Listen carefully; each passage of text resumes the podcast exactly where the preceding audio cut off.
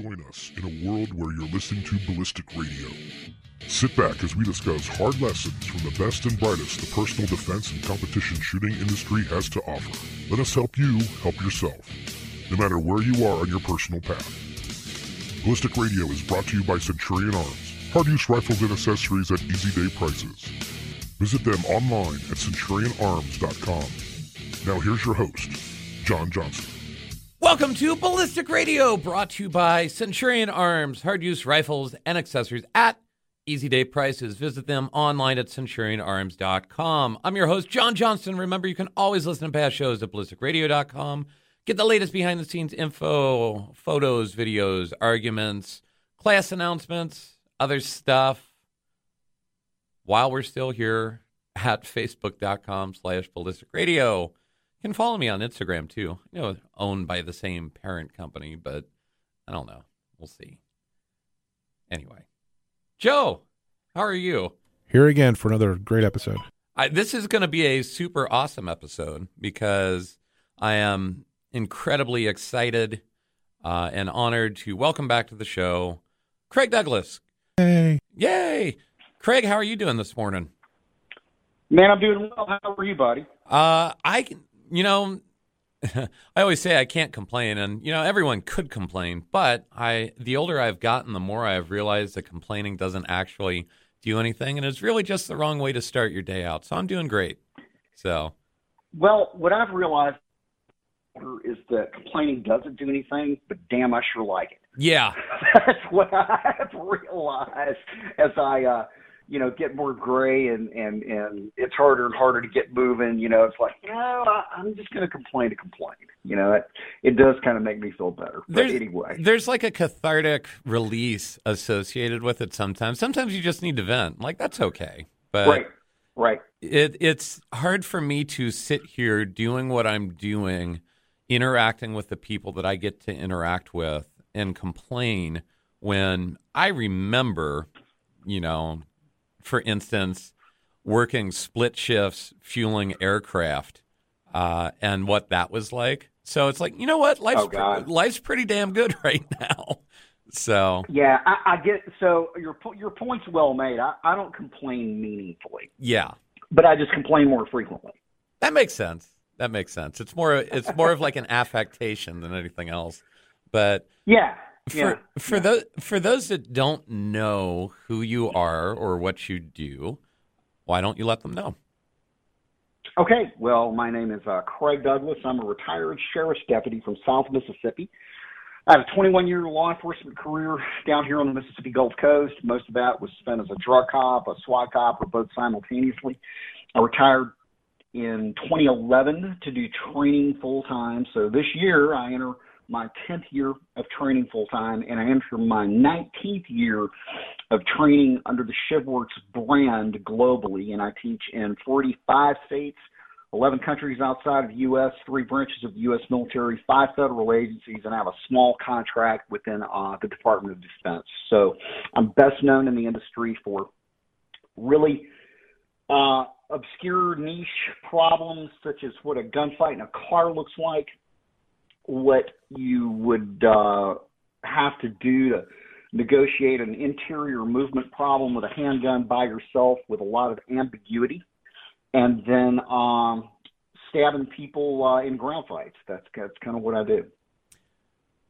I feel like there are so many things that I could ask you about how you got there and whether or not you ever thought you'd get there, and that would be an interesting story. But I think we'll save that for a different episode. Okay, another episode. Yeah, but so the thing that I will say from a personal level that as far as the instructors that I've spent some time with, and I've, as you know, I've spent time with not everyone that does this, but damn near everyone that does this, at least on a a meaningful national level. There's a couple of notable exceptions to that that I'm trying to work my way through. But of everyone that I've spent time with, I'd have to say that you're probably the instructor that I would most like to emulate on several different different levels, and it and I intend this as a compliment. I think you do a very good and unique job in how you deliver information and how you think about and approach problems. So, for anyone that's listening, if you get the opportunity to spend time with you, um, I I highly recommend it. So, I just want to take a second to thank you for for your time and all of that. You've certainly had a, a large impact on me. Now, the thing that I think I would like to discuss first, and this is one of the things that is incredibly unique about you is well, I don't know if it's unique about you, but it's something that I noticed you do first is you are incredibly deliberate in everything that you do as far as how you run a class and specifically how you communicate with people. Do you mind talking about sort of what got you there and why that is? That's that's really interesting. It wasn't a goal. It wasn't something I recognized was important and actively took measures to say I need to be more deliberate. I need to be more precise. I need to get from point A to point B as far as my instructorship. There there was none of that. And that to be quite frank, is really most of my life. I, I wish I could say there were there there was a deliberate plan to get there, but there wasn't. It was a lot of repetition and a lot of just just a lot of time with a, a wide variety of people, John. It it really was. I I have been teaching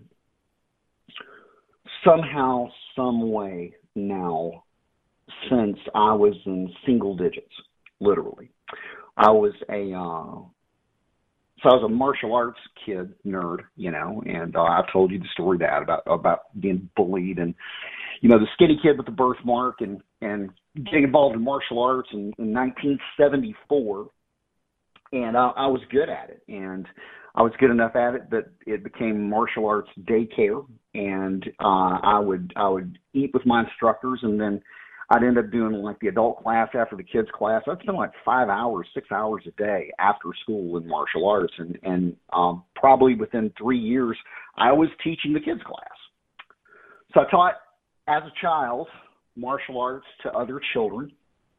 So I was kind of a martial arts nerd and prodigy, and I continued doing that into my teens, and then didn't do any teaching in the army, but got out and started teaching uh, within a year and a half of being employed in law enforcement, defensive tactics, because I had a good rear naked choke at our um, correctional facility where I started my law enforcement career, and it was impactful. Me using that in the back in the day rooms, and this is pre pepper spray day, so I was the one that got sent to the de- defensive tactics class, and then I started teaching the police academy, and then I started teaching uh, in-service police officers, and I was still teaching martial arts to citizens and civilians, and I I had a lot of flight time as an instructor, and made a lot of mistakes, and did some things well, and did some things for the wrong reasons.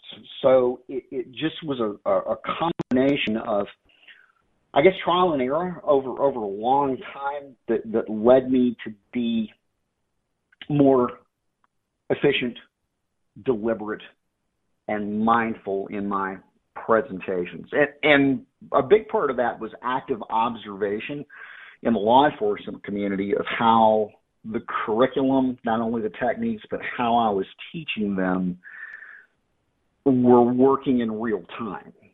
And when I got the opportunity to not teach somebody else's content because that's what I had done for years.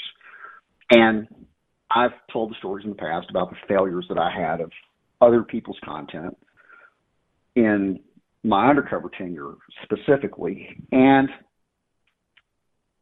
just a, a, a, a lot of time spent thinking about those failures and then seeing the failures of other police officers and, and things not working and having an opportunity to have autonomy in how I delivered and what I delivered, and and the genesis of that was probably the local fight club that that led to ECQC and ShivWorks, and that's kind of where I am today. So it, it it's a it's a lot of a lot of mistakes and a lot of time teaching things that were prefab already made for me and then a lot of time developing myself as an instructor with with small groups of people you know four or six guys on a weekly recurring basis and then that led to a rich and I, and and it's interesting with people now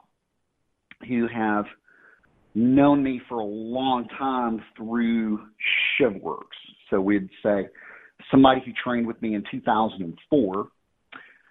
When I see them now in 2021, they they remark about the difference in the curriculum now and the difference in my instructorship now, and they say both have markedly improved. So, you know, that's that's really it, man. It's I, I I wish I could say again it was deliberate, but it wasn't. It's just a ton of time. I don't think really, and even now, I teach a lot. My schedule is pretty full. I'm on the road teaching about 40 weeks out of the year. And I don't teach a lot of varied content. I teach the same stuff over and over and over. So just a repetition, quite honestly, is probably the most important thing. And the, the second most important thing is that when you teach the same thing over and over and over, you get tired of it. You get tired of saying the same stuff over and over every weekend. So when you're when you're teaching at at that kind of pace and you're actively engaged with not only the group but every single individual in the group here's here's what tends to happen you get tired and you get fatigued and just for your own survival and your own mental well-being you start figuring out the most efficient ways to deliver the material and that's not necessarily to disconnect and it's it's an interesting dichotomy because one of the things about teaching motor skills is that people learn by doing. It's very experiential, it's very andragogical. So, generally speaking, the less you say, the more they do, the better the learning is, okay? Right. And that also tends to feed into the idea that the less I talk, the more juice I have in the tank, and I can do it again next weekend. So I, I think I figured it out that just by conserving my emotional energy, that by proxy the students learn better. Now, I so I, why I, I was ironically, I think the motiv- ironically, I think the motivation initially, to be quite frank, and I've never said this, but ironically, I think the motivation, in, intrinsic motivation, probably that that kind of drove the way I teach. A lot of it was just kind of selfish survival. It's funny you mentioned that because I, you know, I have some thoughts on that. We're actually at the end of this segment, so we'll we'll get into those when we get back. Right now, we're talking with Craig Douglas from ShivWorks. You're listening to Ballistic Radio. Welcome back to Ballistic Radio, brought to you by Centurion Arms, hard use rifles and accessories at easy day prices. Visit them online at centurionarms.com. This segment brought to you by Wilson Combat. Wilson Combat makes the finest custom 1911s and scatterguns since 1977, a legacy of quality, innovation, and service. Learn more about their firearms and accessories as well as the EDC X9 series of firearms, which offers discriminating shooters 1911 match grade accuracy superior ergonomics and concealability with modern service pistol capacity as well as reliability at wilsoncombat.com. So we're talking with Craig Douglas from ShivWorks, and you were you were discussing before the break as far as what the intrinsic motivation was to sort of pare down your delivery method. I'm going to ask one or two questions, kind of all to, yes. all together, and then just let you okay. go so that people can listen to the person they want to listen to in this. Right, because I have no idea what I'm going to say, like literally a quarter second before it comes out of my mouth. Yeah, I I have yeah. that same problem. So, but you you handle it much better than I do. So I will say, mm-hmm. I I have a.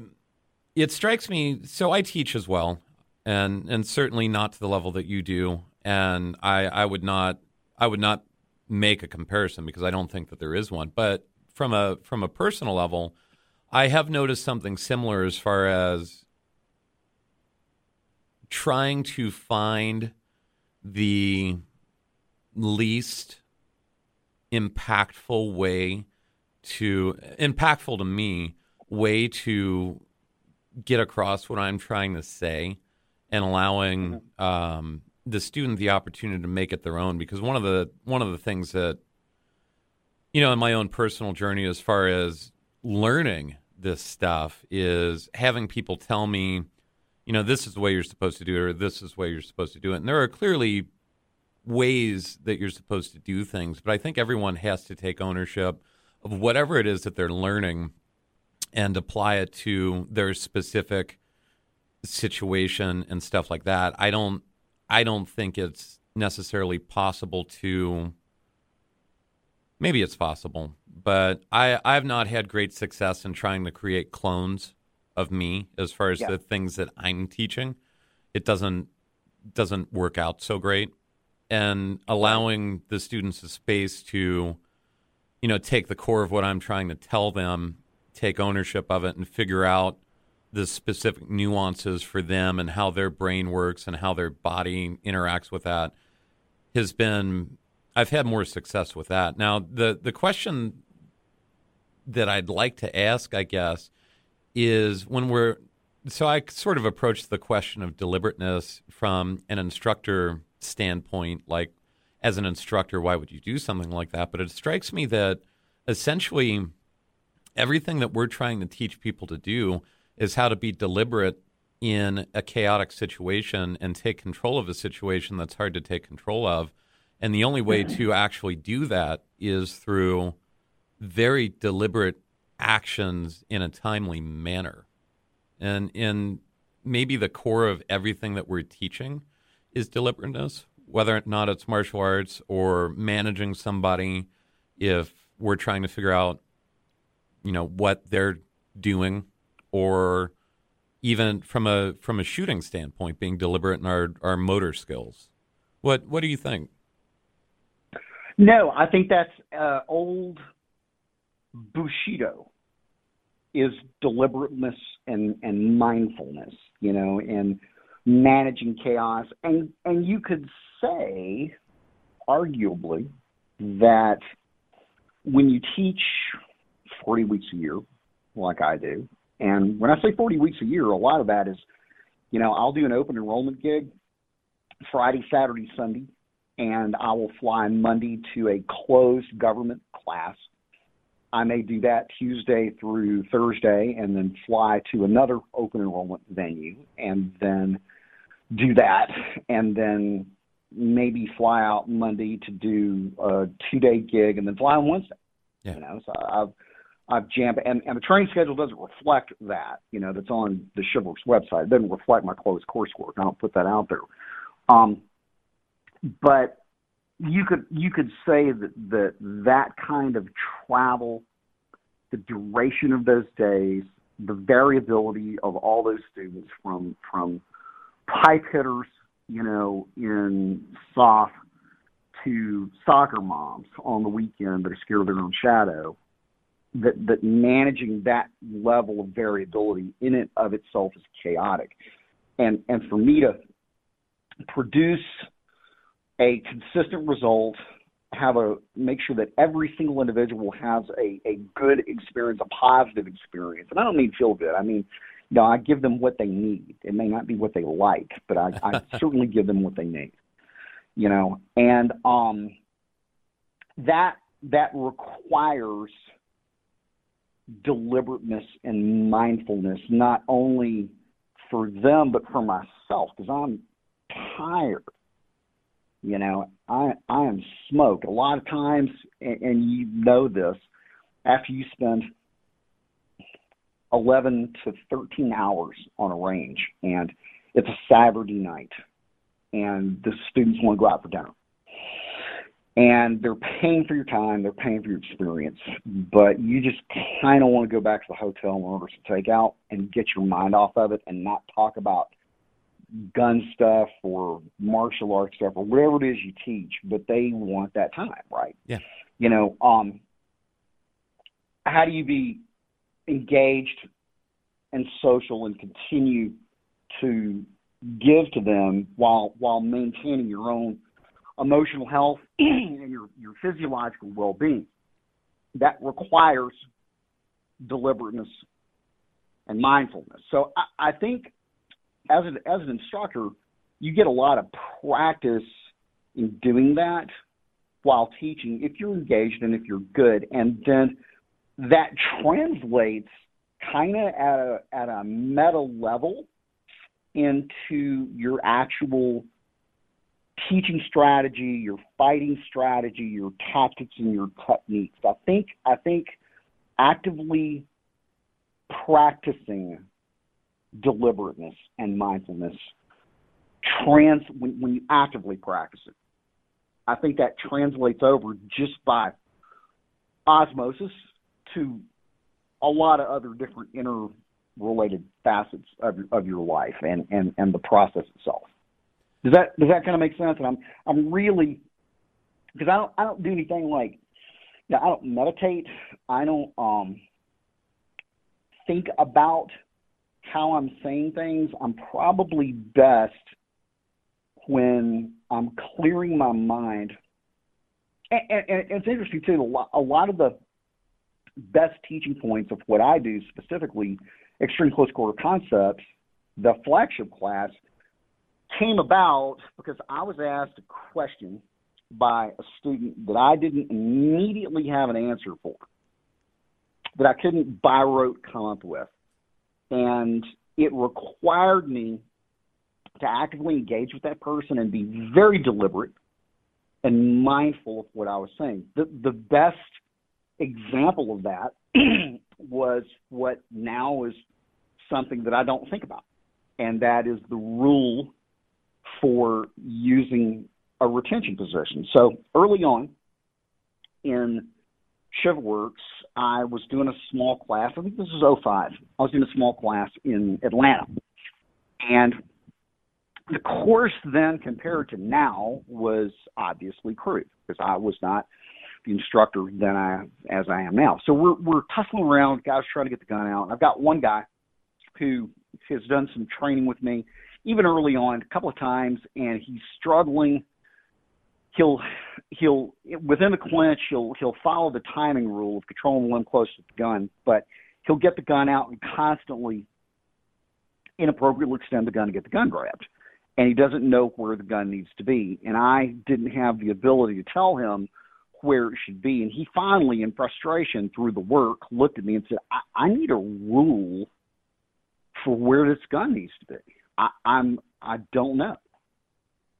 And I never thought about that before, as far as actively. And it may have been it may have been things that I did, but I didn't necessarily teach. Right. So I had to think about it. I had to clear my mind. I had to be deliberate. I had to be mindful. And I paused for a second and I said, okay, um, here here's the thing, man. If you're close enough to touch him, you should be at a retention position. And anything outside of that is appropriate extension based on how close or how far away he is. He's like, oh, okay, well that makes sense, and and that became a teaching point. Yeah. But it was a it was a problem an external problem. It didn't come from me internally, right? Because that's not how I'm wired. I'm, I'm very symbiotic. It came from external pressure and friction on me from a student, and it brought out a refinement in the curriculum and and better language and better cogency in and you only get that from flight time. I, at least I do. I, there, I, I don't know. There may be guys who can who can meditate and think about how they make their curriculum better, but I have found that my best moments came at the behest of other people, and the refinements to me and my instructorship and the curriculum came externally, not internally.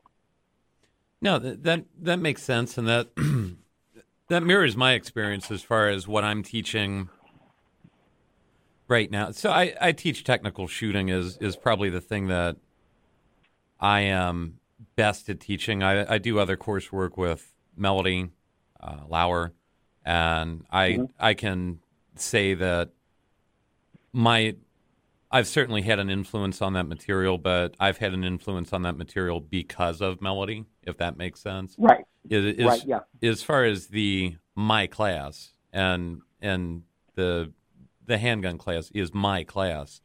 Most of what's made that better, in, in fact, all of what's made that better, has been the the questions from the students when I've said it's stupid the first time and they've asked for clarification or brought up something I didn't think of and forced me to think through it. So that's that's that mirrors my experience. We have to go to break again, and then I will have more questions. Uh, we are talking with Craig Douglas from ShivWorks. You're listening to Ballistic Radio. Welcome back to Ballistic Radio, brought to you by Centurion Arms, hard use rifles and accessories at easy day prices. Visit them online at centurionarms.com. This segment brought to you by BigTexOutdoors.com. BigTexOutdoors.com is the best place for you to find all of your everyday carry needs at the absolute best prices. Maybe you need all the lumens from Modlite at the lowest price. No problem. Spend too much time alone in your room and need a carry optic on your pistol. Well, BigTexOutdoors.com has those, and they don't judge. Glock accessories, yes, fast, cheap shipping, 100% hassle free returns, all that and more. And best of all, BigTexOutdoors.com has Ike. He's a good man and thorough. I like Ike. Everybody likes Ike, and you'll like Ike too. Visit BigTexOutdoors.com today and find out what happens when every customer is a friend, not just an order. So, we're talking with Craig Douglas from ShivWorks and sort of having an esoteric conversation about instructorship and deliberateness and you know, hopefully people get something about that. I know this is not necessarily a very structured thing where I am trying to, you know, lead you into discussing this particular point so that, you know, the people listening are are going to get like a laundry list of I should do this and this and this. Um, yeah, it, it, yeah. That's but that's not really how we teach, though, is it? I mean, we, you know, I, I, I, I you've heard me say this. I don't really I'm not so much a fan of telling you what to do as I am teaching you how to think. And, and yeah. there are parameters that I have to set, obviously, with anything new as far as telling you what to do and the pedagogy behind that. But, yeah. you know, adults learn by doing. No, and, and I agree. And frankly, so, and this is actually going to segue into the question I want to ask you. I'm, okay. I'm like eight or nine years in now, uh, doing what I'm doing. Mm-hmm. And it, you know, frankly, so hundreds of episodes talking about a very similar thing. At this point, I talk I talk about what interests me, and hopefully it interests other people. And if it does, that's that's great, and it seems to based off of you know the the metrics that I have and stuff like that. But I, I'm I've certainly if I were just trying to do the thing that we were just talking about every every time I did this, I would have quit because it would be mind numbing. Right. Um, right. My question for you, and and this is going to sound like a weird question, but I actually think you'll understand what I'm asking. If tomorrow you got to not be Craig Douglas anymore and could teach whatever you wanted without any expectation placed upon you by this thing that you've created, what would you be teaching? Because you mentioned you know, you're teaching 40 weeks out of the year and you've got a couple of different things that you're teaching, but I, I can't imagine that you know, I, I assume it's kind of like, you know, Metallica and oh good, we get to play Enter Sandman again. Yay. right, yeah. So yeah. so if if you got a wild hair and we're going to teach inside of the same well either way, inside of the same space or not, what um, what would you do? What what interests you? And if if you were just like you know, fuck it, we'll do it live. Um, like what what would that be? What would that look like? So does this have to does, does this have to be something that you have you have the you have the you have the freedom to explore this question however you would like to, sir. Okay. Okay. Okay. Well, there are probably there are probably two trends, prob- probably two themes. I think I would teach or mentor what I think of as classic masculinity. And I would do that through clothes, food, booze, social literacy, and mastery.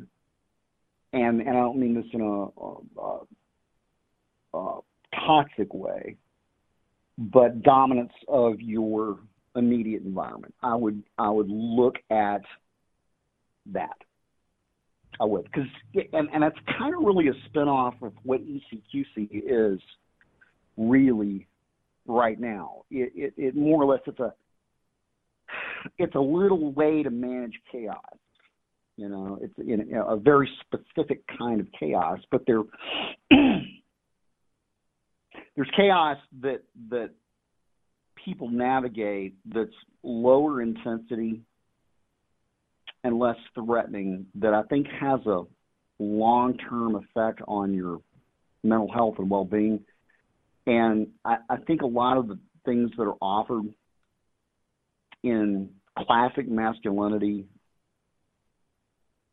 allow you to practice deliberateness and mindfulness, such as dressing well, drinking well, eating well, that kind of thing. Um, how you interact with other men, how you interact with women, how you better yourself. I think I'd do something like that. I think I would have um, man school, and that's not to that, that that's not to exclude women from that because I love women, and you know I, I think um, right now a lot of people are um, unsure of who they are, and I think I'd try and make the lines of individual identity sharper. And I would use all these things to help define that. You, you could say that's that's you know sexist, but I, I, I don't mean it that way. And th- so that would that would be the first.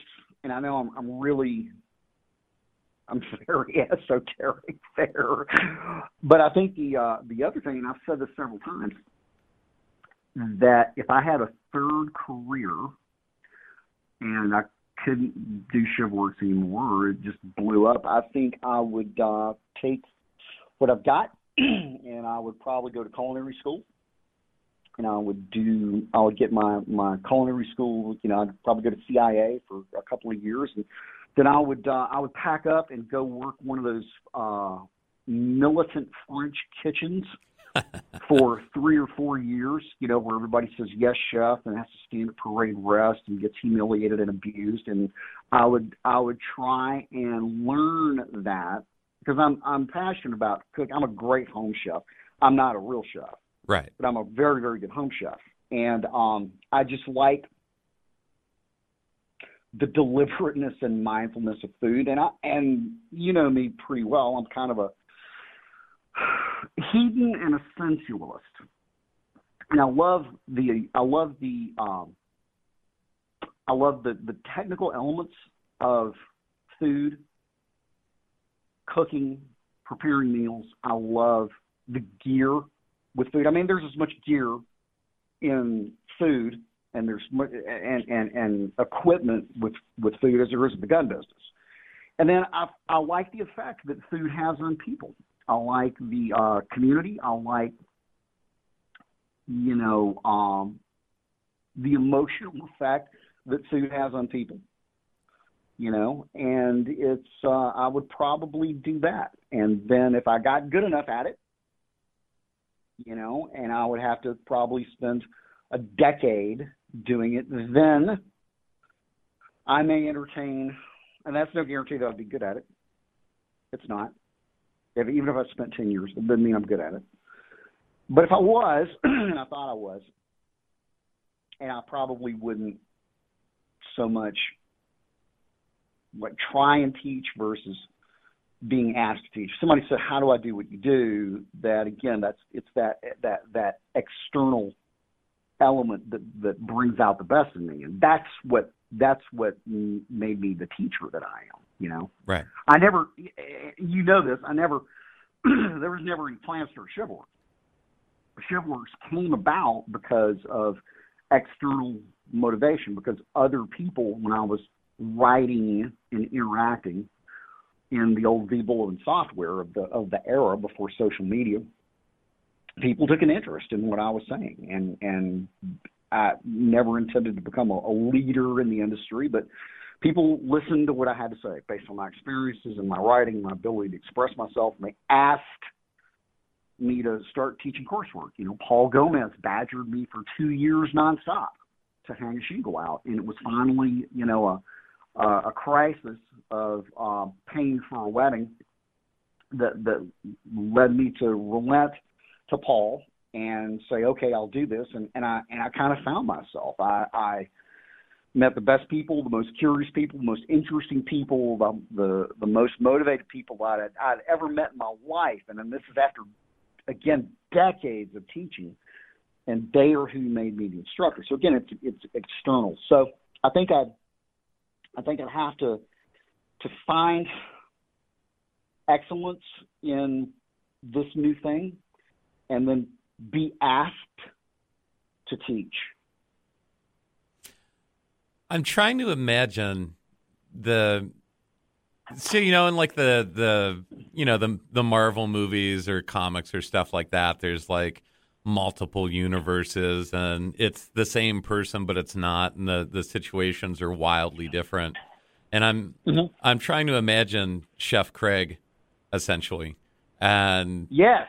and that is i like that. It makes me happy to think that somewhere in the multiverse there is a chef craig.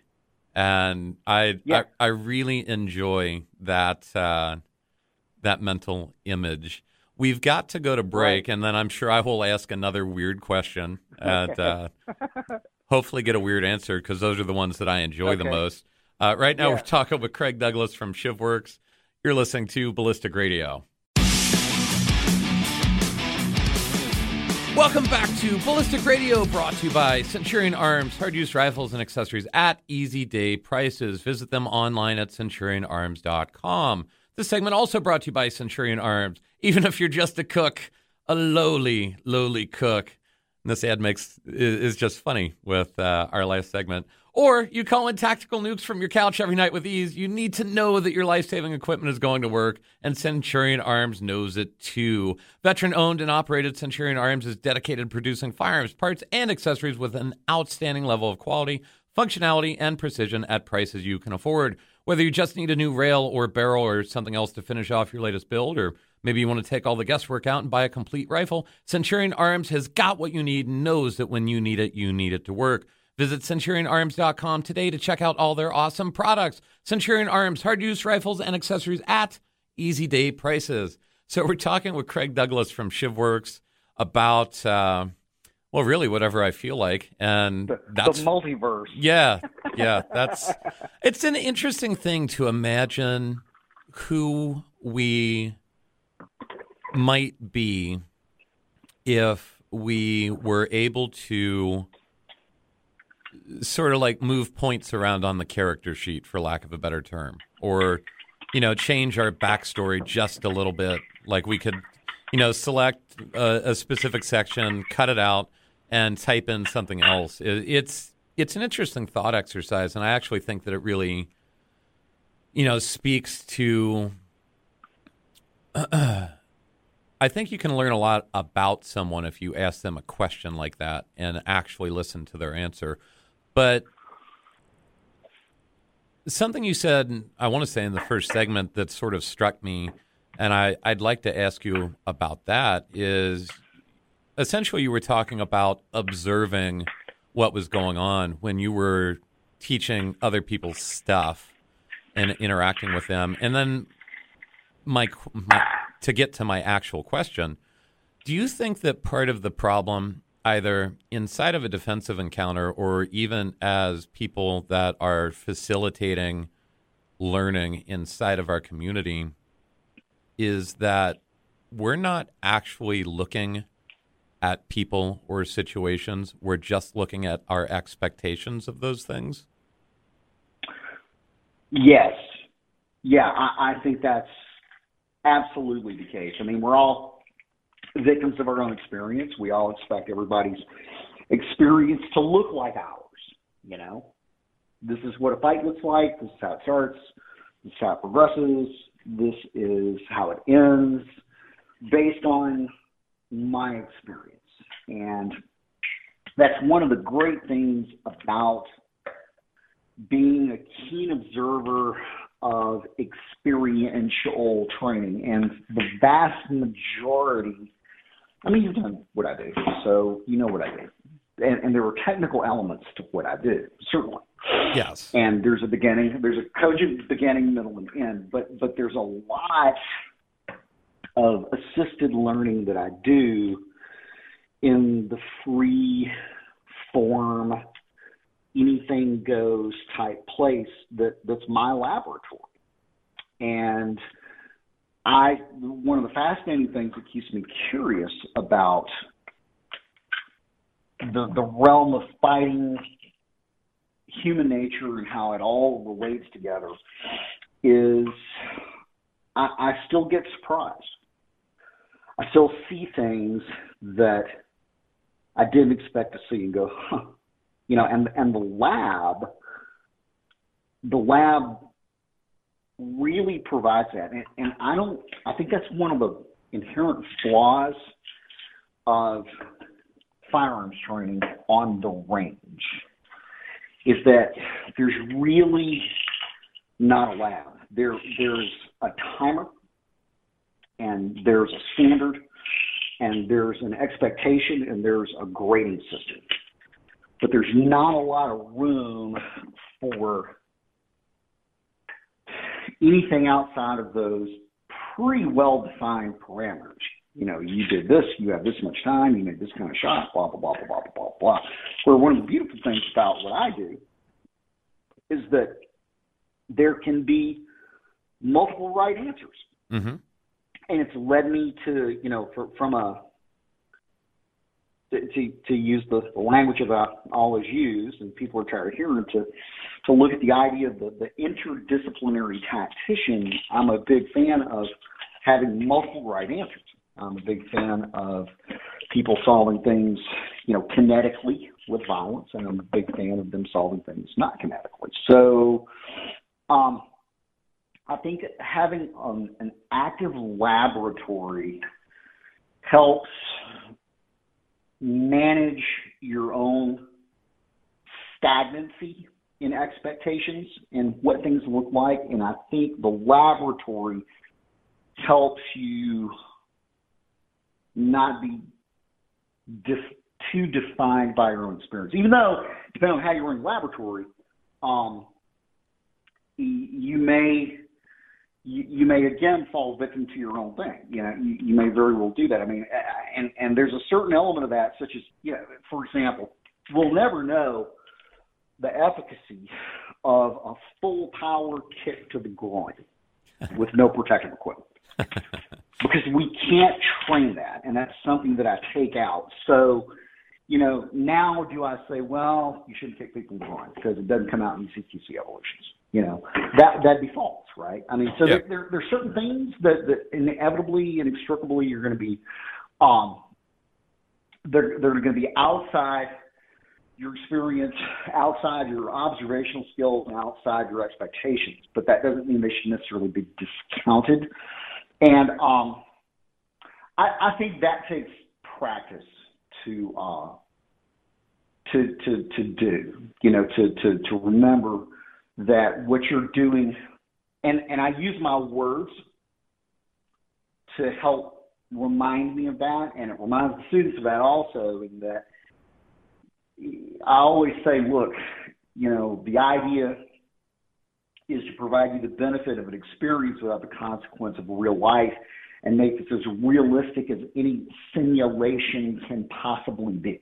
Right. And So- and we well and we've, you know, personally at least in the past discussed some of the limitations of what you're talking about, you know, as far as like Mhm. what what you're able to allow in there. I mean, I, I, I like you know, like you said, I, I feel like it might impact enrollment if one of the expectations to coming to class was taking a full power gr- kick to the groin. I Exactly. I mean- exactly. I, I feel like that would maybe like hurt the Yelp reviews, right? And Right. the the same Probably. the same way that you know you need to use simunitions or UTM versus live rounds, and Right. you know what even from a psychological standpoint how people react when they know know for a fact that the gun that is shooting at them is not firing real bullets is significantly different than hey here are the bees you know so Right. and, and that's something that I know personally that you are very aware of, but it seems like maybe some people lose sight of that when they're when they're conducting their own experiments. Yeah. Yeah. I, well, uh, I'm just, and this is this is one of the things I actively practice. Is I ask myself, what am I not thinking of? Mm-hmm. What am I missing? I, I, I try not and get comfortable with that. Be I, I, I try not and get comfortable with having the answers. If I find myself answering things by rote, then I, I really and, and it tends to give long-winded answers. Mm-hmm. It does when you when you practice being deliberate and mindful Yeah. and not just being flippant in answering a student's question. It sucks time. You know, there's a time management issue there. Sometimes flippancy serves us well to move the curriculum along, get to the next guy to have his experience. You know, managing managing time. You know how I am about that Yeah. that's a uh, that that's a that's a big thing too. So I, I try and balance that, but um, yeah, I I, I think um, and I and, and I want to circle back to something that you said, and it's and, and I'm breaking here for a second. I'm just losing Sure. my train of thought about the question people ask themselves if they couldn't be who they are. Um, I think about that all the time, dude. Yeah. I think about that all the time. And the whole thing of, you know, what would I do if I couldn't do this anymore? As you age, and I'll be 53 this year. I'm I'm not young, not old, but I'm firmly entrenched in middle age. I mean, you know, to to show you my weird OCD. So I mean, I'll be 53. So you have 50, then you have your early 50s. That that would be 51, 52, 53. Your mid 50s would be four through six.